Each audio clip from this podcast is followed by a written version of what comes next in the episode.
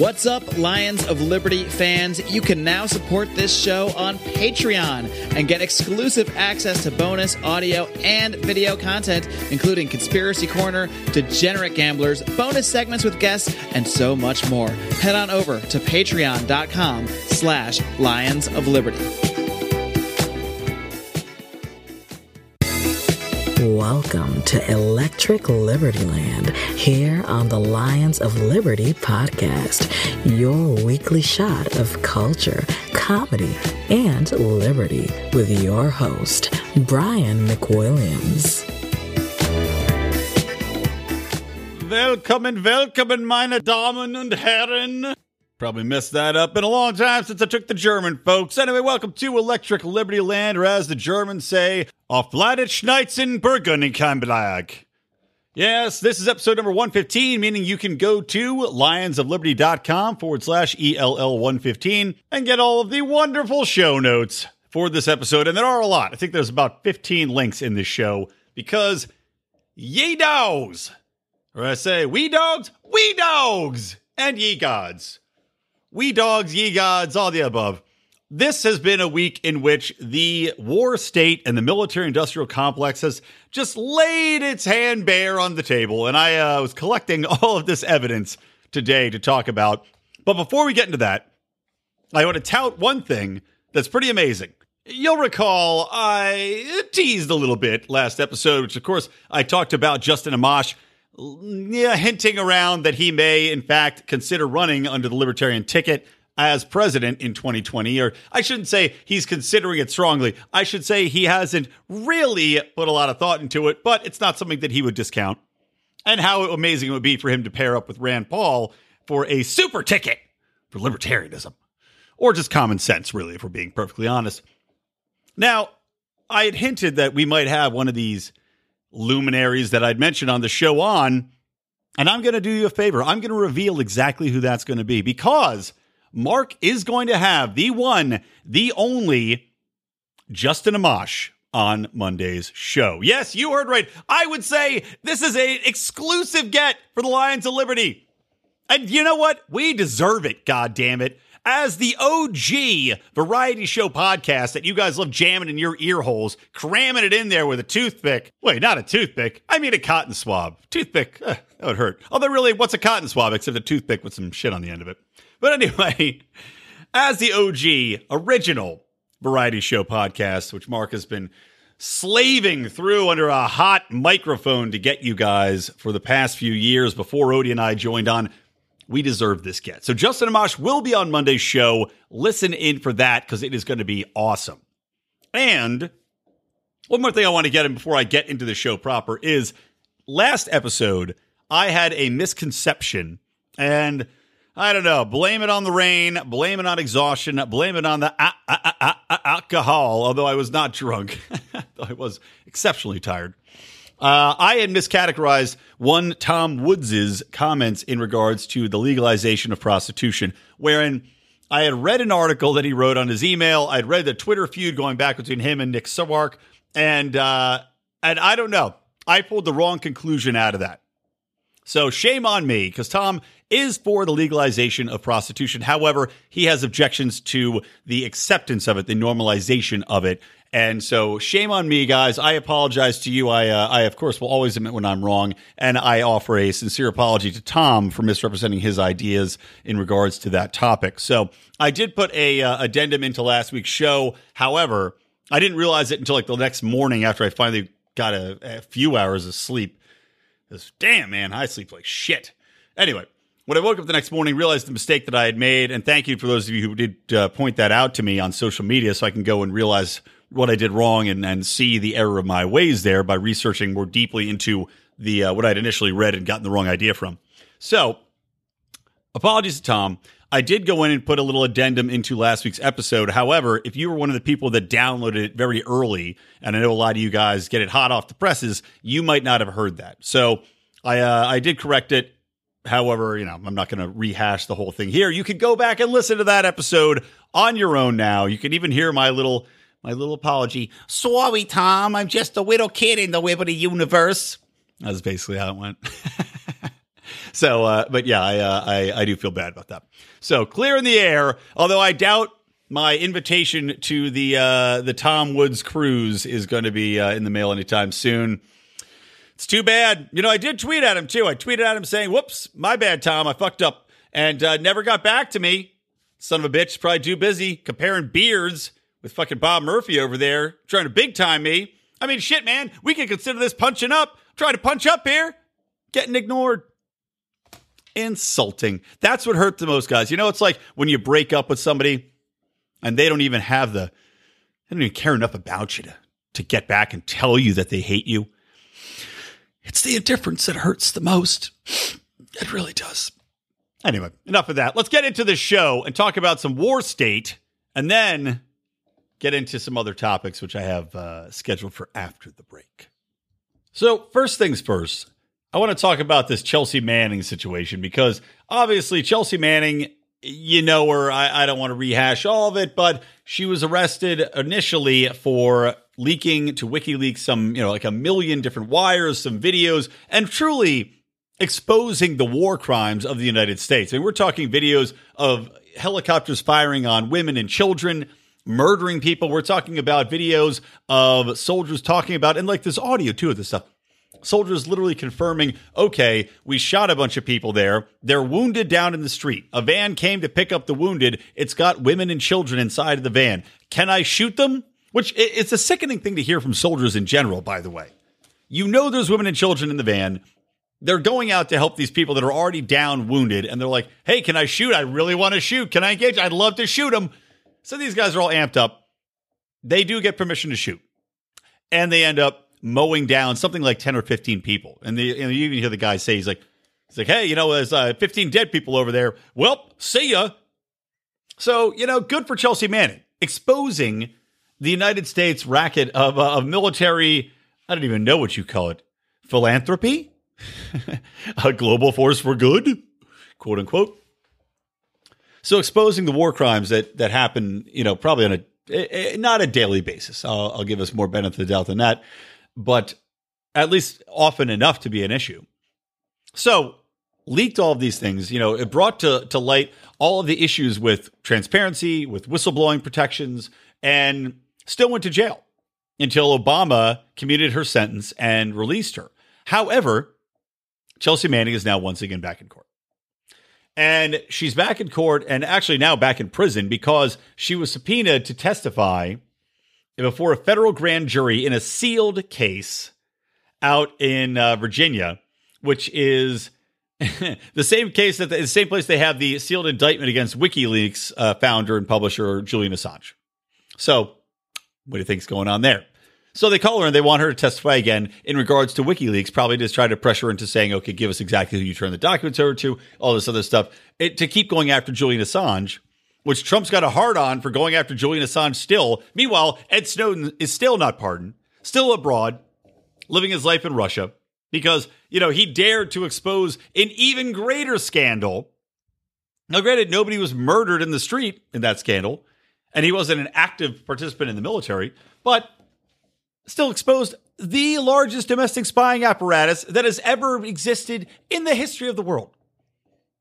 And I say that eh, pretty confidently because even China to this day, maybe China's got something a little bit more sophisticated going on now, but at the time we're talking about, you know, China's catching up pretty quick, but at the time, we're talking about the FBI, we're talking about the NSA, we're talking about everybody everybody listening to everything you're doing, everything you're sending, everything you're transmitting, every email, every text, every phone call despite James Clapper lying to Congress about it. And then it exposed that they used this HOP program, which was like, it was up to like, it was basically six degrees of seven bacon, of seven bacon. Six Degrees of Seven Bacon, the new counting show starring Kevin Bacon. Who's your host? Hi, I'm Kevin Bacon. Can you count to seven? Anyway, it was like the six degrees of seven bacon. God damn it, I can't talk into it again. Six degrees of Kevin Bacon except it had seven hops. You see, that's where I'm getting tripped up, guys. And these seven hops was like kind of like the thing that they use, wherein you could take these different hops the FBI had permission to legally take these hops from the initial contact, which is supposed to be only somebody abroad. And then they said, well, you know, just like Wayne's World, and they tell two people, and they tell two people, and so on and so on. So they would say, well, you know, for monitoring this one person, we have to talk to everybody there's talk they're talking to, and then we have to monitor everybody that those people are talking to on top of that, and everybody there's talking to, where it de facto becomes monitoring every person in the fucking United States. I shit you not. That's how that's what happens. You know, I mean, we're getting we're getting into multipliers. That's how it works out. Anywho, Edward Snowden's still not allowed back to the country. So Trump still wants Chelsea Manning on a, on a spit as well because he, he's got a boner for this kind of stuff. So she gets subpoenaed to testify on, on WikiLeaks and says no. And I would do the same goddamn thing. She's already been pardoned. She's already out. Why are they calling her back in? And what she ended up happening, she said, no, I'm not going to testify in front of this closed court, this secret court, by the way. So probably in her mind, she's thinking, okay, well, I've been pardoned by Obama.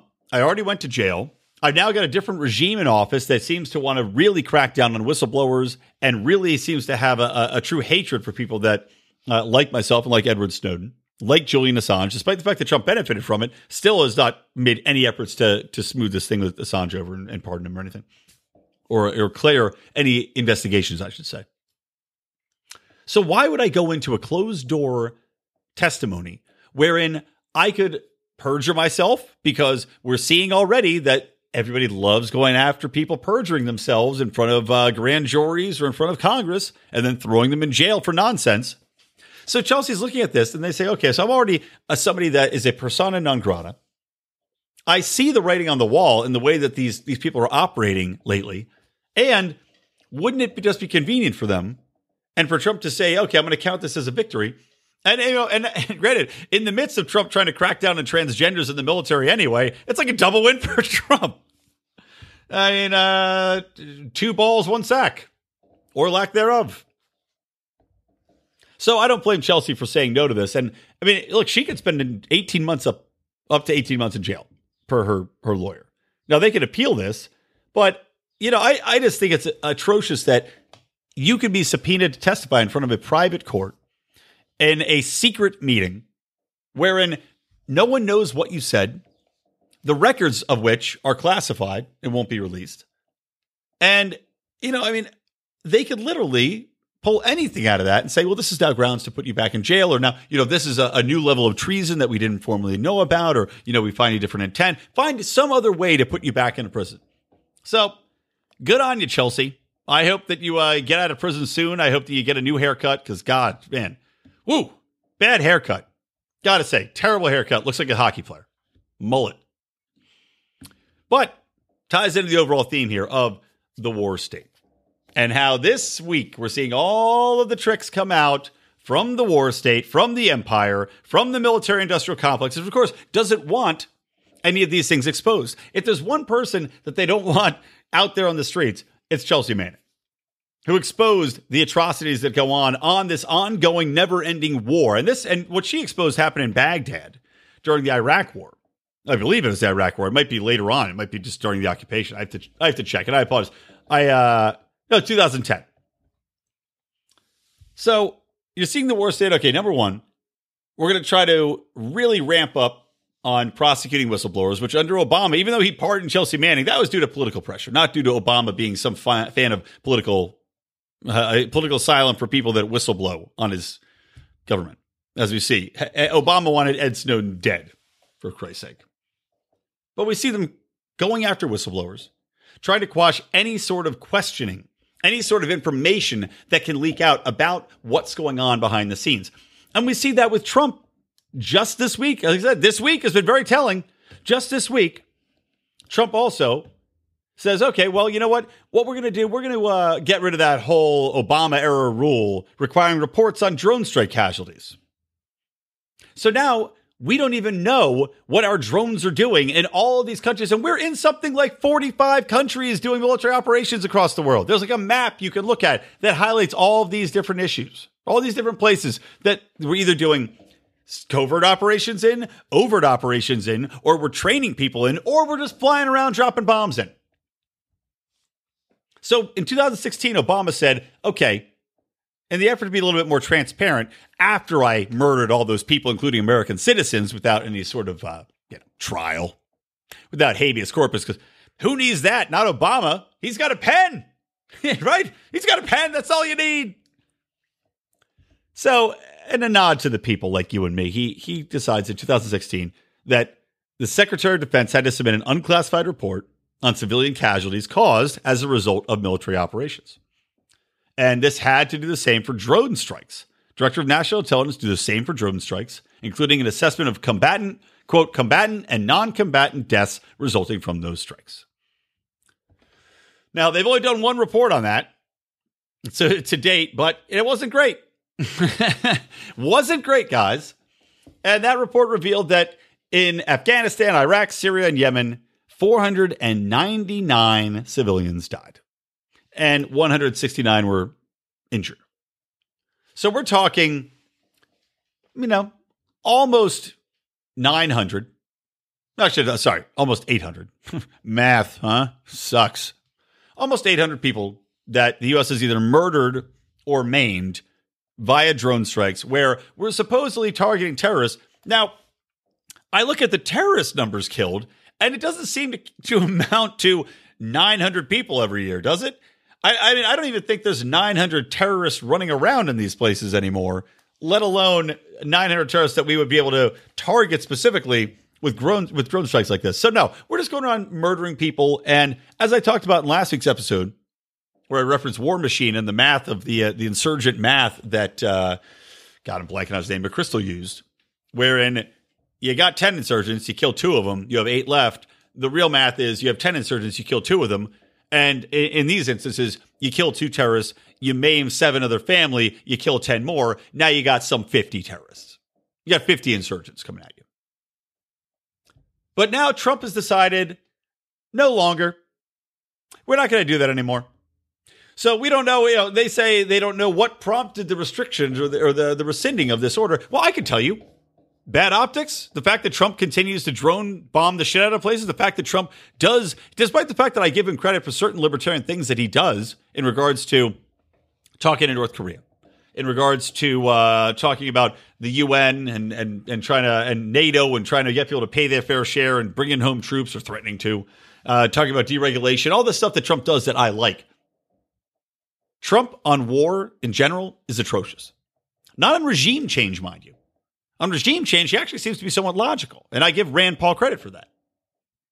But in regards to actually combating, let's say, terrorism, uh, to going to war with places like look at Iran and all the war thumping going on there, the actions in Syria, the continued actions in Afghanistan, the continued actions in Africa. Now they're talking about Afghanistan peace. Good, good on you, Trump, on that one. But at the same time, we're you know amping up our efforts in Africa. We're in Somalia, for fuck's sake. I mean, Christ, Somalia. The, the funny thing about Somalia, guys, you know, it's supposed to be a libertarian paradise, right? Everybody goes, ah, you want to be a libertarian? Go to Somalia. I can't go to Somalia now. The U.S. is bombing the fuck out of it. How can is this? This is like. Is that the silver lining to this? Is that asshole progressives can't say go to Somalia anymore because now the U.S. is fucking dropping bombs and killing civilians there? Anyway, another instance of the war state. Another instance of the cards being laid out here. The lack of transparency. Everything that we thought would be more transparent and open up is now being closed down to us again because they don't want these numbers exposed. The more civilian deaths that we can expose in Africa, in Afghanistan, in Iraq, in Syria, in Yemen, the more the war state gets fear that that funding is going to get pulled, that American people will turn against them. So they keep distracting us with bullshit like this Omar Israel scandal, which I'm going to get into in just a second. Meanwhile, glancing over the fact that Israel is committing war crimes and they're doing it with our weapons. Saudi Arabia is committing war crimes and they're doing it with our weapons and our fuel assistance over in Yemen. So the restricting the drone numbers that come out saying that we're no longer going to share the civilian deaths, of course they're going to do that. And the numbers make it pretty obvious why. Now, let's move on and talk about Omar for a second, too, because I want to get into that. Uh, I don't want to go in deep, deep into it, but just how it ties into everything we're talking about here. Now, to give you a little perspective, a little history here, Ron Paul very famously gave a speech and, and, and talked about the 32, you know, kind of the things you could or could not do, his rules. And, and we at Lions of Liberty, back when we had a website that we wrote for before we decided that you would rather listen to our voices. I wrote, you know, we, we broke down each one of these 32 issues that, that Ron Paul had raised. It was, you know, I think it was his last year in the Senate, big speech he gave. We broke them down and uh, we did it topic by topic, uh, one a day. And we were actually going to make it into an ebook that just kind of never came to fruition, but you can still find that uh, back at, at lionsofliberty.com. And I'll, I'll link to that, that uh, long, lengthy uh, installment that we did. But the one that I took on was that Ron Paul questions, you know, you know these 32 questions he asked, says, why is no one allowed to criticize AIPAC? And so I took that issue on and wrote a whole piece examining it, you know, talking about uh, how Ron Paul is exactly right and that anyone that utters the name AIPAC and doesn't uh, tie it with like Donald Trump, oh, we're going to make Jerusalem the capital of you know, again, and we're going to we're going to make sure that we stand with Israel, and any attack on Israel is an attack on the United States. Make sure that Israel gets all the funding it needs. Israel, uh, make sure that we overlook all of the um, all of the hacking instances that they do, because Israel is the number one cyber threat to the United States of any country in the world. This, by the way, this is a, this is a fact as released in the documents, United States' own documents. More attacks come from Israel and their spying than uh, than North Korea than China combined.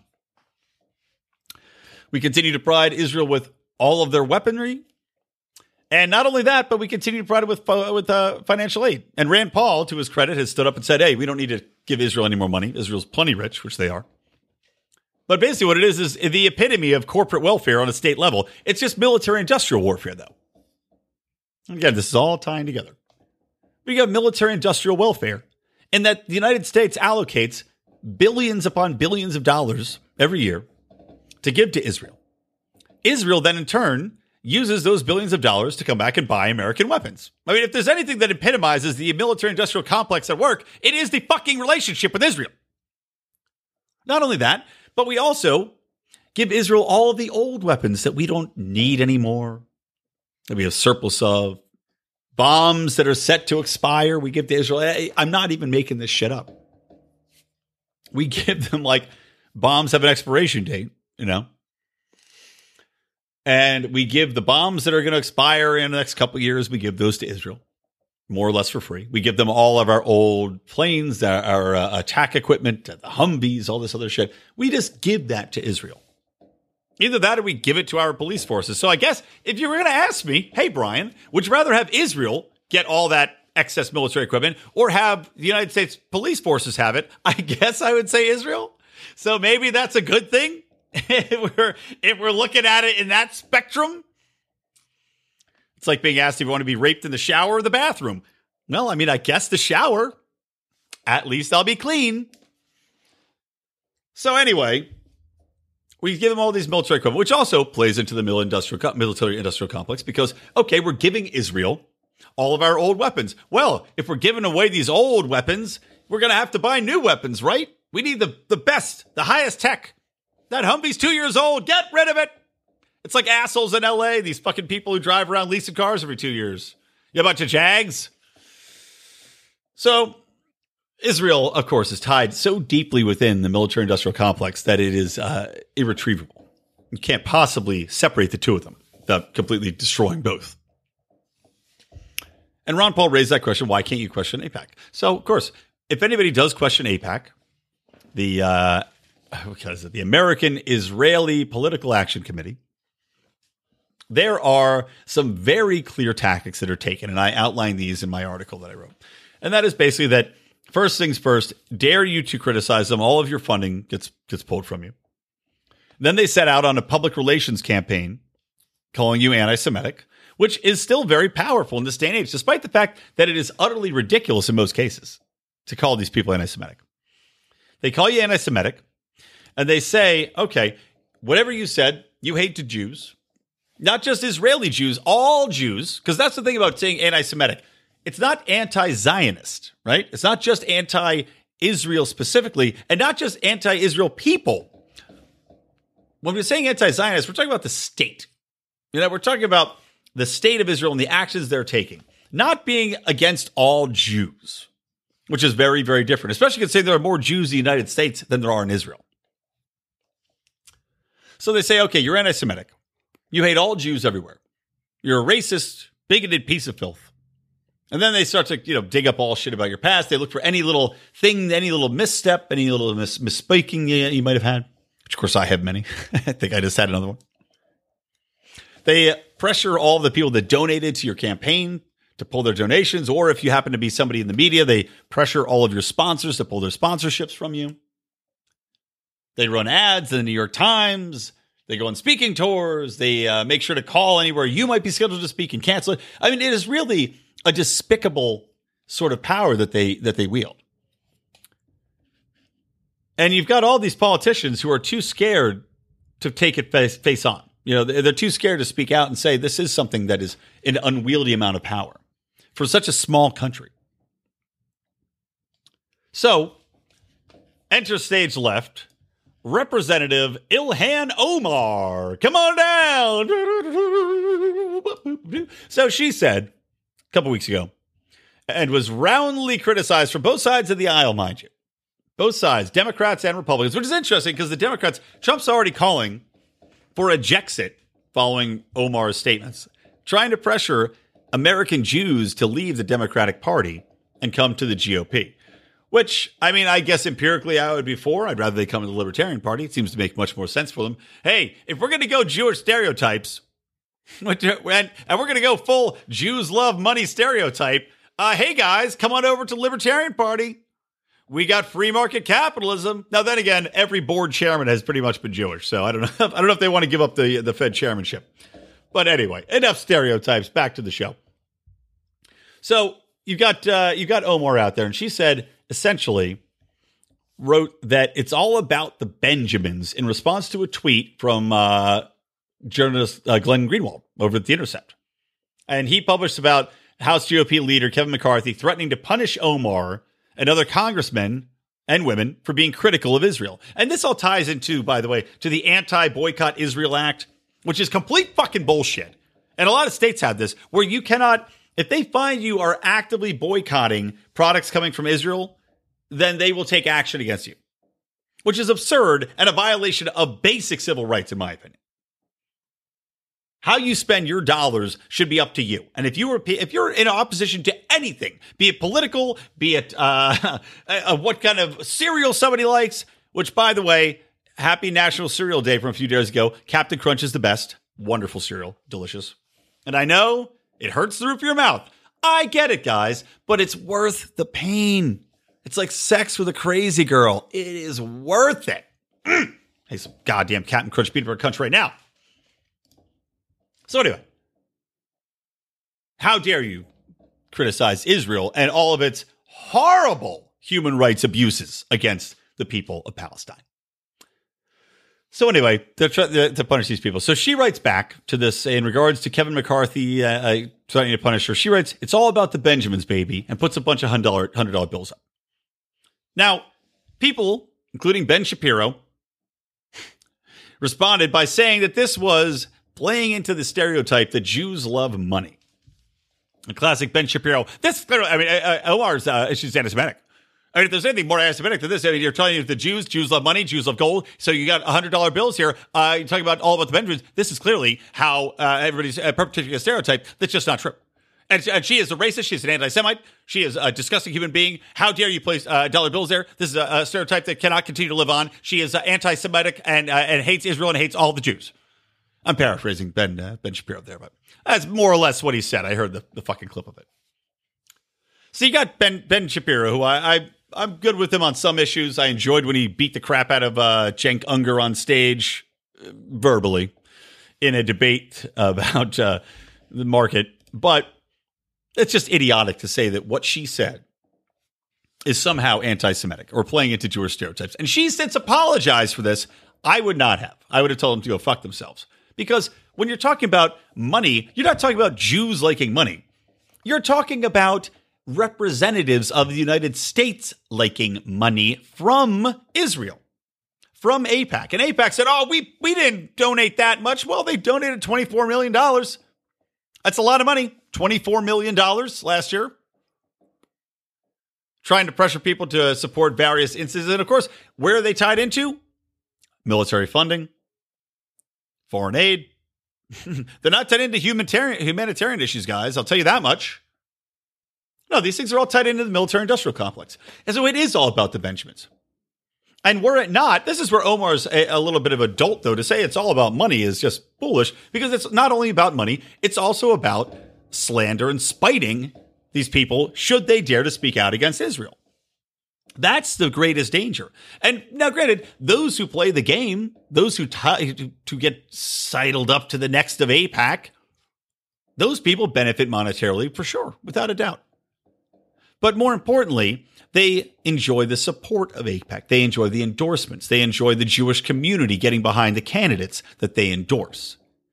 Not only does that mean money, but that means power in regards to a voting bloc that's going to support you because AIPAC has given you the stamp of approval. So her comments just uh, so here's her here was her apology.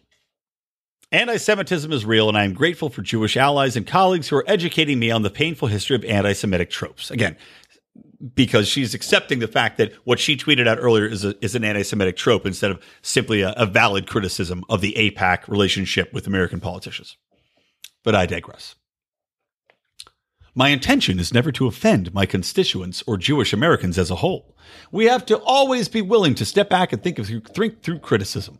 Just as I expect people to hear me when others attack me for my identity. Because, you know, the left can never fucking talk without having to up their identity politics against one another. So she's got to up the identity politics. This is why I unequivocally apologize. At the same time, I reaffirm the problematic role of lobbyists in our politics, whether it be AIPAC, the NRA, or the fossil fuel industry. So again, let me go full Democrat on you guys. Not only, don't forget I'm black. Don't forget I'm black and Muslim, so I'm minority, but also fuck the NRA and fuck oil, right? Yeah. Fucking, ugh, fuck you. Anyway, it's gone on too long. We must be able to address it. And then she writes, listening and learning, but standing strong with a Rosie the Riveter chick arm. Just so fucking stupid.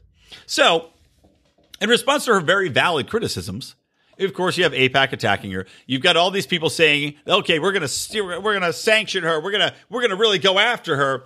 What they ended up doing was the House passed this resolution, which was a broad, I don't even know, gobbledygook message about anti bigotry and anti racism. Just meant nothing. Stupid, idiotic bullshit, which actually might play into Donald Trump's hands because instead of saying, okay, we're going after specifically anti Semitic remarks, they watered it down to the point because the Democrats didn't want to give up Omar, right? They don't want to just throw her to the wolves and tell her to fall on the sword here and uh, and be ousted next election cycle and just be a black sheep for the rest until she's kind of there, kind of sitting a, a one person sitting duck session or lame duck session of Congress or of the House. So they water it down and they have this broad resolution.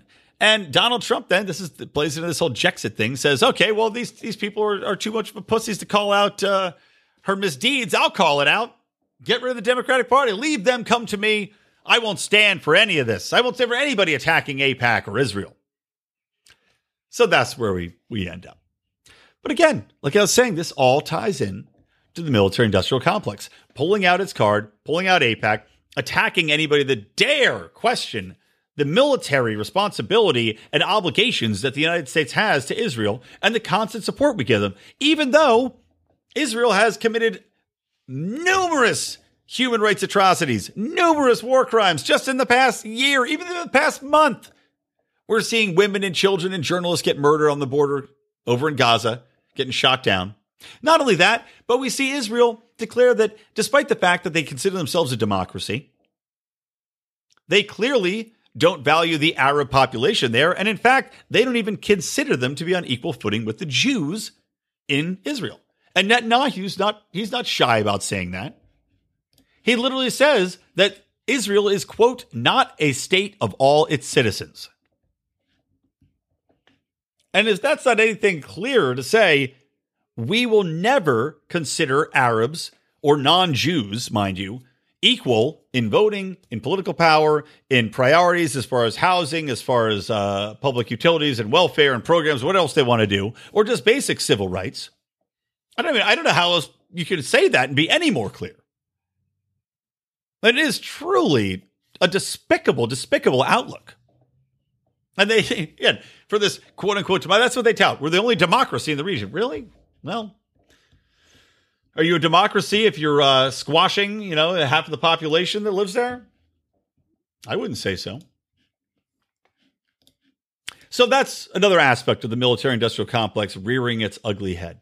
And the funniest thing was, too, after all this happened, Omar comes out and says that Barack Obama's message of hope and change is a mirage. And she's exactly right. And this is one thing I hate. I mean, look, I can't stand 99% of what this woman stands for, but I can get behind her here. Because she is coming out, she says his message of hope and change was a mirage, and she attacked his drone and border detention policies, saying, quote, recalling the caging of kids at the US Mexico border and the droning of countries around the world. Obama operated within the same fundamentally broken framework as his Republican successor. Exactly. And then she went on to say, We can't be only upset with Trump. His policies are bad, but many of the people who came before him also had really bad policies. They were just more polished than he was.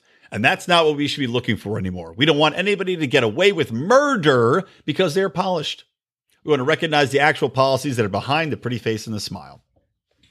And that, of course, is aimed directly at Barack Obama, who continued to expand the war state that George W. Bush started. He expanded Afghanistan operations. He expanded Iraqi, well, I mean, can't can't expand it more than full fledged war, but Obama maintained the presence there, expanded into Syria, expanded into uh, you know basically permitted the uh, the Saudis to go into Yemen.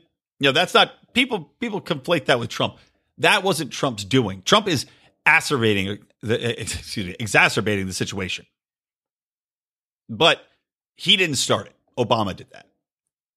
Not only that, of course, Obama overseeing the largest domestic spying operations, Obama murdering people and getting this whole drone warfare business started. So good job, Omar, calling him out.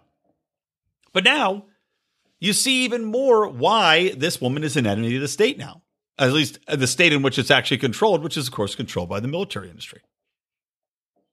So expect many more attacks to come her way if she finishes her career out, if she if she gets reelected, I'd be beyond shocked. Number one. Number two, at the rate this is going, I have a feeling that she's not even going to finish out her her term because she is far too much of a threat to the military industrial complex. All right, this is going to be God, this is going real long, longer than I thought. Let's take a quick break, and I want to come back and talk about the military budget, and then we'll get into a couple more things and wrap it up. We don't rise to the level of our expectations, we fall to the level of our training. Those epic words from Archilochus can sum up your ability to succeed or fail in business. I want to recommend Conversation Mat Time to our listeners as a way to hone your one on one conversation skills in a role playing session that can help take you to the next level. During 25 minute sessions, you'll work through the best way to approach that raise, that interview, or that relationship with a practice professional that will provide the confidence and experience you need to get paid what you're worth or take that interpersonal risk you've never been able to conquer. Just like in jiu-jitsu, the difference between a novice and a black belt is mat time. Train to win. Visit conversationmattime.com and take advantage of a free 15 minute consultation just for listeners of this show. All right, welcome back to Electric Liberty Land, episode number 115, everybody. Meaning you can go to lionsofliberty.com forward slash ELL115 to get the show notes for this episode. All right, coming back into it. We're still not done with the military industrial complex laying all its cards out because Donald Trump has proposed his new budget. And within it, there's a lot of well, there's a lot of shit. I, I'm I'm not going to get deep into it. There's some stuff I like, and there's some stuff I don't like. This might be a topic to uh, to go into next show because I'm just not gonna have time today, and I want to stay on target like Luke Skywalker and the motherfucking X-wing, bitch. Although love Luke Skywalker, guys, hate Mark Hamill. What a progressive sack of shit. Ugh, uh, just his Twitter feed is like just being punched in the dick repeatedly with a progressive uh, vagina hat, pussy hat, if you will, a fist coated in a pussy hat. Anywho, so Trump's got his budget out there now, and within his budget is 544 billion for the general Pentagon budget, i.e., military spending. That in itself is not shocking. It kind of is about par for the course. What is shocking, and this is per antiwar.com's breakdown, is that they've got $100 billion and they're looking to a, uh, a military.com website. $100 billion of that is for overseas contingency operations, i.e., operations which do not have the same delineated budget as the Pentagon military bill and are easy to kind of eh, spread around, fudge, use whatever the fuck you want for black ops operations, any sort of interactions you want to get into Africa. Again, this is the reason this is so concerning, except other than the obvious reasons, guys, is that we already have the largest military budget in, in the world by several times over. Donald Trump's talking about trying to rein in what we're doing overseas, right? This is what he is. Kind of like I, am a little terrified he's going to turn into George W. Bush too, because George W. Bush ran on a platform of non-empire building, non-intervention, of reigning in the American empire, and then went hog wild, spreading our American seed all over, skeet, skeet, skeet, motherfucker, and all over the world in regards to dropping bombs. Now, Donald Trump, I worry he's going to take the same tact. We're in the first couple years, okay and then he's just going to go hog wild with the military. Because as I, I mentioned earlier in the show, we're really ramping up activities in Africa. You know, we're we're active. We're we're keeping elections uh, safe. Where was it? In Ghana. we're, we're, we got troops over there keeping the elections from from rioters. What are we doing there? I, I don't even know what the fuck's going on. We're taking activity in Somalia. We're training troops. We've got troops on the ground there. I mean, this is all under the guise to fight terror, right? The war on terror, the great blank check. Well, we just saw the amount that's written on the great blank check, and it's $100 billion for these overseas contingency operations, which are not overseen. They, they are virtually untraceable because of the, the Pentagon and all the different tricks that they can play and shuffling the money around. And it just sets a dangerous precedent in regards to military spending. And again, of course, we know where this pressure is coming from.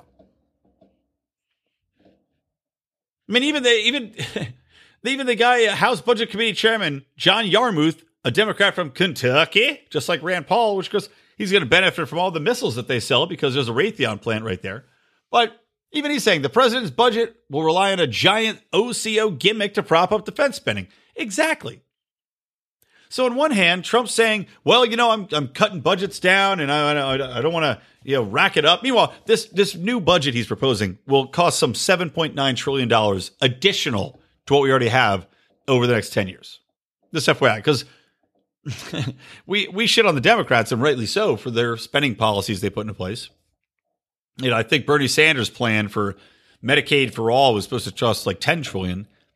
You know, again, would I rather have Medicaid for all, or I'd rather have uh, people getting bombed all over the world for the for ten trillion dollars? I guess Medicaid for all. You know, again, this is putting me. Uh, you say which one? Which box do you want to get into? That box with a bunch of rabid raccoons, or this one with two badgers, one of whom has a horrible case of herpes? Well, I I don't really know. I guess I'll go with the raccoons. I might get rabies, but I got a fighting chance in the raccoon box. So it's just it's just unbelievably naked what's going on here, and I I'm incredibly disappointed to see Donald Trump is is going down this road. I really had hoped, especially because he was talking about cutting the budget for the military by 30 billion the last time last time Donald and I talked on the course. And now we're seeing a hundred billion dollar increase in the shadiest possible fashion. I mean, guys, we are seeing, like I said, this has been a week for all of the tricks of the military-industrial complex, all of the subterfuge, all of the uh, all of the behind-the-scenes machinations of the military war machine are on full display here to keep Americans distracted. Look at the racist bird on my left. Don't look at the massive war machine sucking trillions of dollars out of us over, uh, you know, every couple years on the right. Don't look at all the civilian deaths from all the drone bombing that we're doing all over the world, which, of course, that should fall under the OCO budget as well, right? We're talking about overseas contingency operations. If nothing else, doesn't that say to you small infiltrating groups like what we've got in Somalia? Doesn't that say to you drone bombings like we've got going on? Doesn't that say to you facilitating genocides in Yemen? It certainly does to me. Ah, well, enough on that. Let's move on to uh, uh not not happier talk. Well, somewhat happier talk. Let's talk about the House voting in favor of illegal immigrants having voting rights.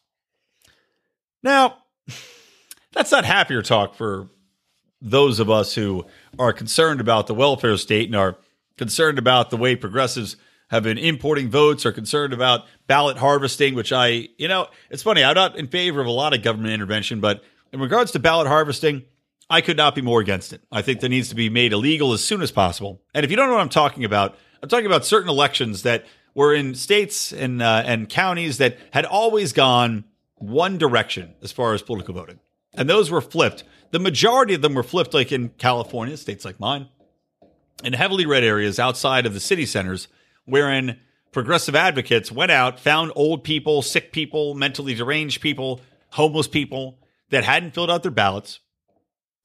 They fill their ballots out for them, and then they mail them in. And of course, they all voted Democrat. It's weird how that worked out. And they say, well, no, we didn't, you know, we didn't tell them who to vote for. Okay, assholes. You didn't tell them who to vote for, really? Well, I, I have to think that you wouldn't be going out there to do this if you didn't think they're going to vote the way you wanted them to vote, right? I mean, typically people don't go canvassing around and ballot harvesting in solid red places if you want somebody to vote Democrat, unless you're confident that you're going to get a lot of Democratic votes, right? I mean, this breaks down to fucking basic logic level. So, of course, these assholes find people that are not all there mentally, various reasons. They convince them that they're going to vote Democrat, or I don't even know. They might not even do any convincing. They might simply have them sign a form and fill it out for them, to be perfectly honest. And I, I, that would be my presumption as to what happens. And then they mail it in. And that's how you have places that are traditionally conservative go blue. There was one instance in North Carolina. Of course, the only one that's being investigated, coincidentally, is the one in North Carolina, I believe, which went red because of ballot harvesting. But, you know, all the rest of them were totally fine. Anyway, so now the House is voting in favor of illegal immigrants voting, which is, whew, God, you know, uh, that's the end game, guys. If we allow illegal immigrants to vote, it's over. I mean, we already have an existing welfare state, which is spending far beyond its means, accomplishing absolutely nothing. One of the things, my favorite things to talk about, of course, is the welfare state and how poverty levels stay the exact same, how socioeconomic status stays the exact same. Of course, a lot of that has to do with family units, but I mean, if now you say, okay, all illegal immigrants get to vote, you are going to have droves of people that now will be voting purely Democratic because despite the fact that these people probably would do much more effective work and, and have far greater chance at getting up into a middle class environment or even higher based in a free market system like we advocate as libertarians in a tax free zone where an entrepreneurship is encouraged and the government isn't stealing half of your fucking paycheck, regardless of whether or not it's going to community services that you may be taking or, or not taking, they always vote Democrat. And they're coming from countries that are purely Democratic countries for the most part. I mean, Brazil's now got a Republican in charge just because that country got so fucked up. And the guy's an asshole. They voted a complete psycho asshole into office just because the Democrats had fucked that country up so bad. But you have people coming over here that still are democratically bent and they believe, okay, well, you know, I mean, hey, our country got fucked up, but I still think that I should get some free shit. I still want free schooling. I'm in this country. I'm poor. I don't know anybody. I have nothing. Of course I want free shit. Of course I want free schooling. Of course I want handouts. Of course I want food stamps. Of course I want all of these things. So naturally, they're going to vote Democrat. And that's the one thing that I've always said is, you know, when it comes to immigration, that's a tricky issue for libertarians, right? Because we've got the welfare state. But the one thing I've always said is even if we open the borders up, and I'm fine, like open the borders up. I'd be more, I, I, you know, uh, get people work visas, have them come in here, give them the chance to make money. But under no circumstances would you ever give a non citizen a fucking vote in this country. And these pieces of shit are now blatantly opening the kimono and showing the world this is what we're made of. We are only about power. We are only about authority. We'll buy you off to do it. We'll keep pushing the buck down the road until we destroy this country. And this is the latest example of that. You're talking about selling out every citizen of this country in order to stay in power. Just, God damn despicable. All right, moving on. I want to talk about uh, real quick Rand Paul. Oh boy, Rand Paul. So Rand Paul's done a lot of good things, standing up against Yemen, standing up against budgetary increases, standing up against the war state. But man, I wish he had kept his mouth shut in regards to vaccines because it harkens back to a simpler time, guys. Back in the early days of the podcast, where we did have a we had an editor we worked with, sweet guy, love him to death, and uh, love his, uh, his his son too, who uh, works for Ron Paul's Institute, I believe, writing for him. But uh, fuck, man, John Dalbert here raising a glass to you, buddy he made a cute little tag for something that was a recurring theme, especially when we did our old Rand Pluses and Minuses dedicated show. And it's where Rand Paul would come out on an issue and he'd be correct, right? He'd say something and you're like, oh man, yeah, Rand, I'm with you. And then he would say something the next sentence, which just completely fucked it up. so here's what Rand Paul had to say. And this was just this, you know, yeah, just a few days ago because there was the report that came out essentially proving beyond a shadow of a doubt that autism and vaccines are not connected. Period. They are not connected. And we have this at the same time that this is happening. We also have record outbreaks of measles and mumps throughout the country. You know, diseases that have been eradicated by virtue of using vaccines have now cropped up because parents are not vaccinating their kids because I don't know. Look, I'm talking to a libertarian audience here, guys. If you don't want to vaccinate your kids, don't vaccinate your kids. I have no problem with that. However, if a public school says you're required to get a vaccination to go there, well, them's the fucking breaks, man. Uh, you can homeschool your kids, just like a private school should be able to do that. I'm sorry, I, I understand it's your tax dollars, but when you're when you are putting an unvaccinated child into a uh, a system that does have rules and requirements, I don't know. I, I have a hard time opposing that. I understand that we're talking about a public service, a public a public utility, if you will, which education should fucking not be. But at the same time, you know, if your kid has lice and goes to school and they say you got to take care of these lice before you can come back, you're not going to object to that. You know, it's putting everybody else at risk. So I, I don't have a, I don't have a huge issue with that. What I do have a huge issue with is mandatory vaccinations throughout the entire populace. And that is something I unequivocally uh, oppose. But getting back to Ron Paul, or sorry, Rand Paul. So what Rand Paul said was when he was testifying this issue, you had this 18 year old Ethan Lindenberger of Norwalk, Ohio, Ohio, where Rico's from, testifying that he got vaccinated after his parents didn't, you know, didn't have him vaccinated because he said, "Oh, I realized that this is after the scientific data. This is something that I had to do." So Rand Paul says, "I vaccinated myself. I vaccinated my kids. For myself and my children, I believe that the benefits of vaccines greatly outweigh the risks." Okay, I agree with you, Rand. Good statement. Hard for anybody to agree to disagree with that. And I know I'm talking to a libertarian audience. I know half of you are still going to say, "No, the government puts shit in the, in the vaccines." I'm going to get to that. I'm going to get to that. But in regards to what Rand says here, that is a solid statement, right? He's not saying they're 100% safe. He's saying there are dangers, there are risks, but the benefits outweigh the risks, i.e., not getting measles, bumps, rubella, whatever the fuck the rest are. But he goes on to say Proponents of mandatory government vaccination argue that parents who refuse to vaccinate their children risk spreading the disease to an immuno uncompromised community.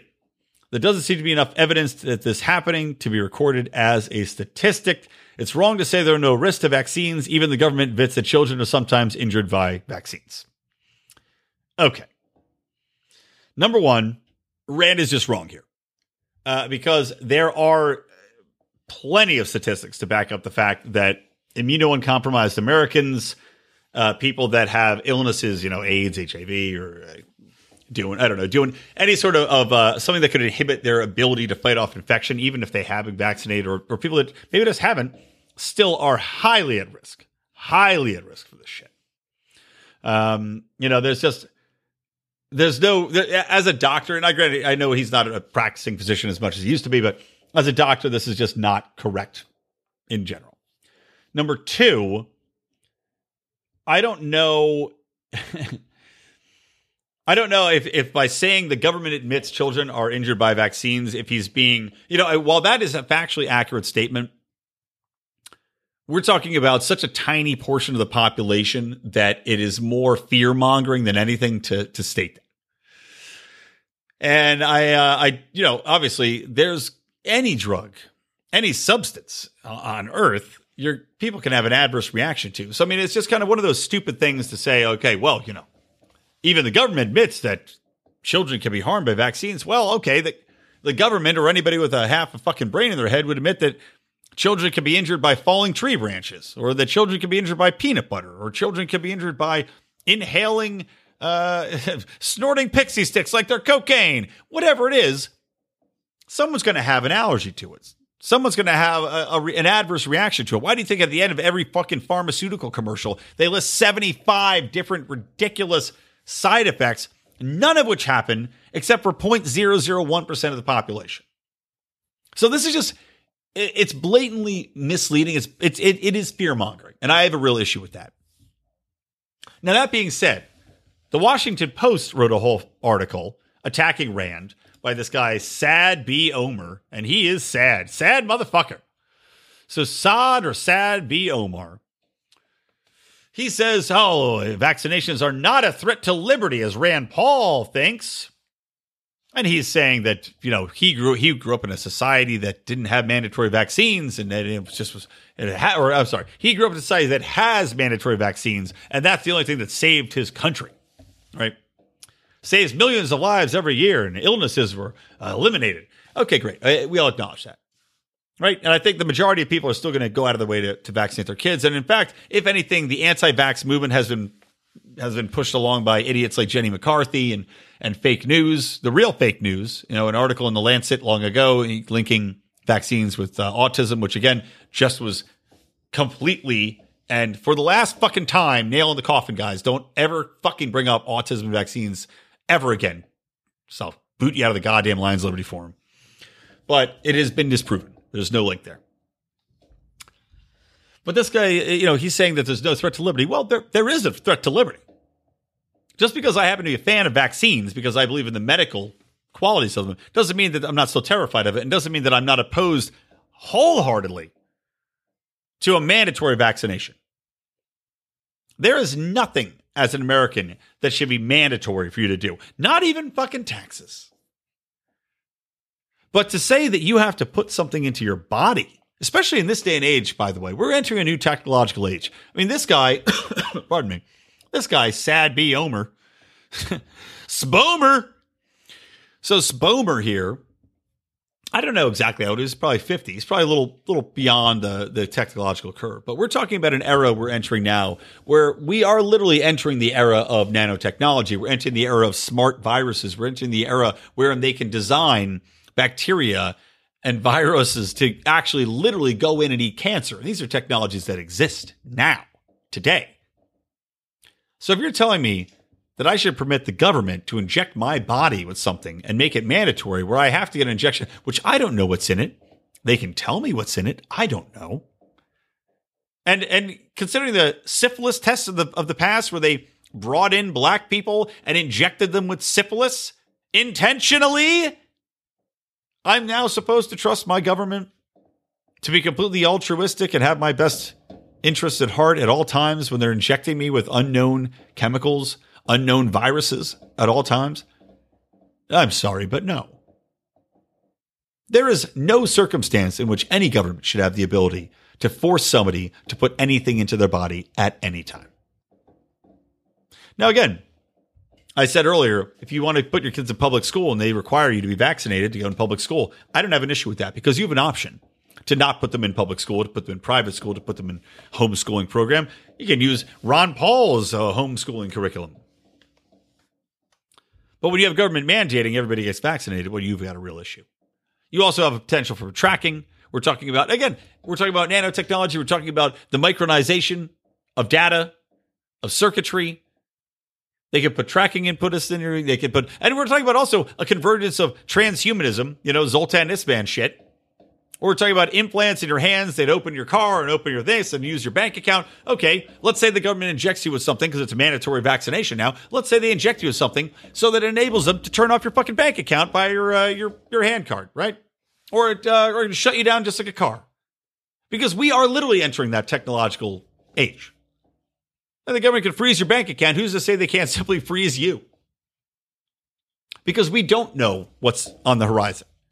And once you open that Pandora's box of we get to put X into you, we don't know what X is. We don't know what X can become. And that's why everything we talk about here is so important. That's why all these people don't understand every single freedom you give up, every single uh, privacy, every single right you give up it's not just that right, and it never has been just that right. Look what happened with the fucking Patriot Act. We are talking about a government that is completely immoral, that has no qualms expounding upon any crack that you put in your armor to infiltrate you and completely take you over. So I'm sorry, Boomer, but uh, you're real off base here. And while Rand Paul did have one of his famous moments where he said one sentence and then crapped the other one, which we called. Rand Paul one sentence earlier.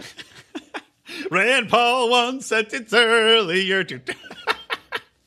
oh, God, I miss it. Oh, I fucking miss Rand Paul one sentence earlier.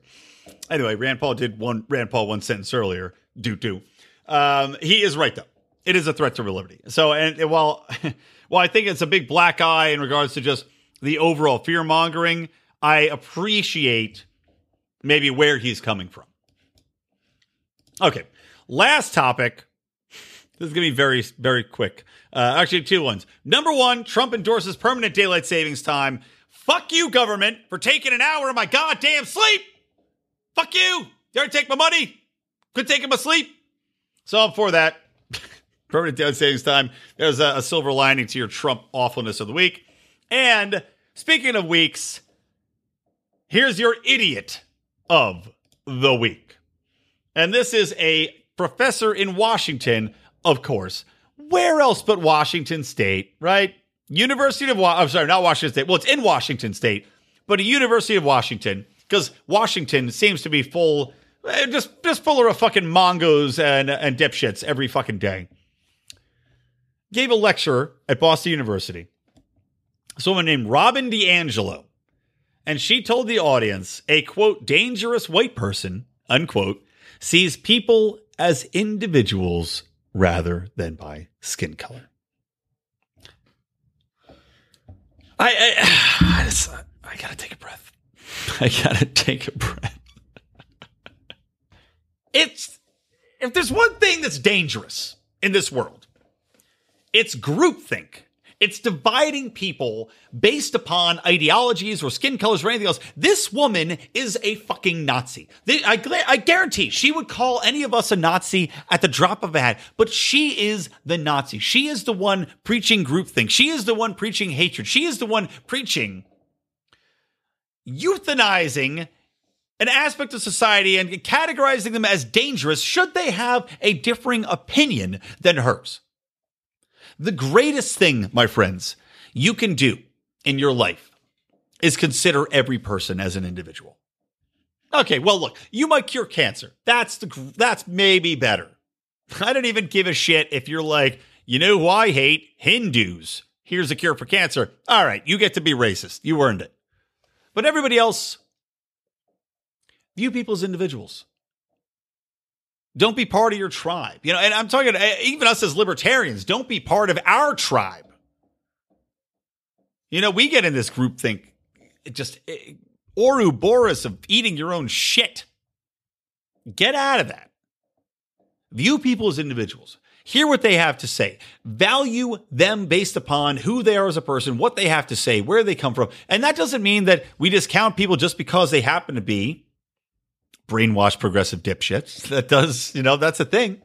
But some of my best friends are brainwashed progressive dipshits. And actually, I made a breakthrough.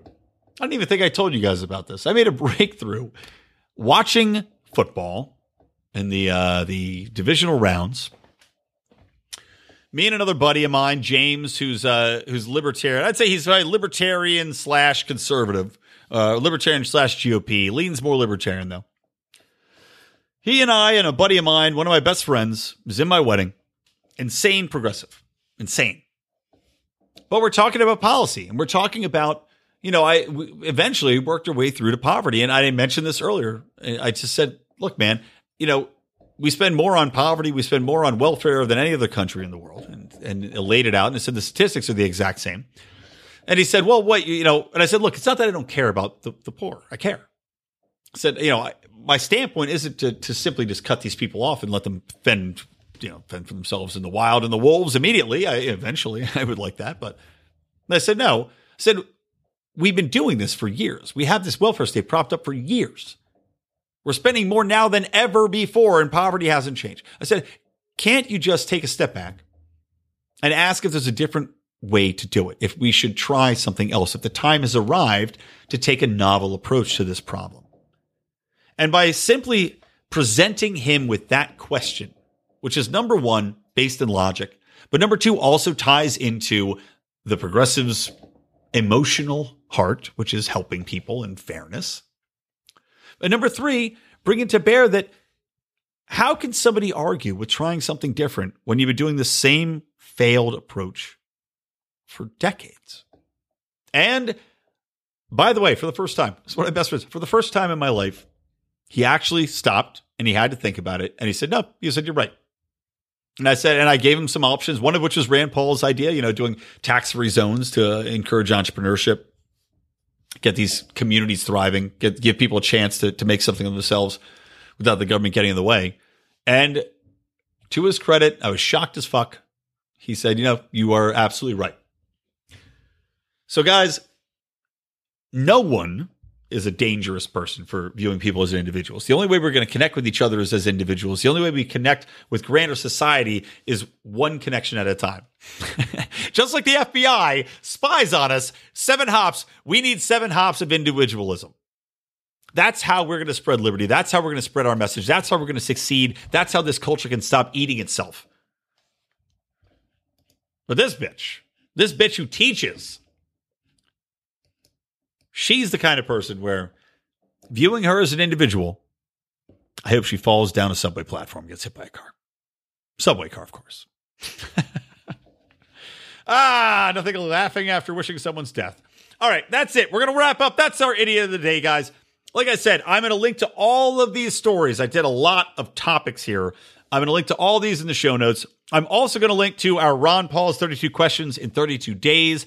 That was the uh, very lengthy essays we wrote based upon Ron Paul and his final final uh, year in office, and also my answer to his question, which was question number eleven: Why is a political suicide to question AIPAC? Link to that as well. And I'm gonna give you. i am gonna go out on a treat, guys, because I teased Do Nothing Man. I released the Do Nothing Man episode number one to you. Uh, you know that was a couple Tuesdays ago. Episode number two is dropping this week but only for our Patreon and our Pride. I'm sorry. You know, the first one's free. Got to get you hooked. But uh, I'm coming out. It's going to be versus the Minimum Rager. It's going to be absolutely hilarious episode. And I uh, a big thanks. One of our Pride supporters, one of our friends, a fellow podcaster over at Sounds Like Liberty, Nick Picone, who is also a musician and has a fantastic service, which you might have heard about on the show. You can sign up every day through Liberty 365, he sends out, or Freedom 365, excuse me, he sends out a song of the day and breaks it down, the libertarian themes. it, it is awesome. So check him out. Check out Sounds Like Liberty as well. I'll link to that show. He created the ballad of Do Nothing Man. And I'm going to go out on that. So, guys, if you want to hear the new episode, it's going to be done before the end of the week. Sign up, go to patreon.com forward slash Lions of Liberty. You will not regret it. You can even get, sign up for $10 or more, you can even get a Do Nothing Man t shirt. I've just popped those into the store. So it's sweet. So anyway, Nick, take us out with the Ballad of Do Nothing Man. From me, Brian McWilliams, from the Lions of Liberty, from Electric Liberty Land. Stay plugged into Liberty. Do nothing, man. A stay.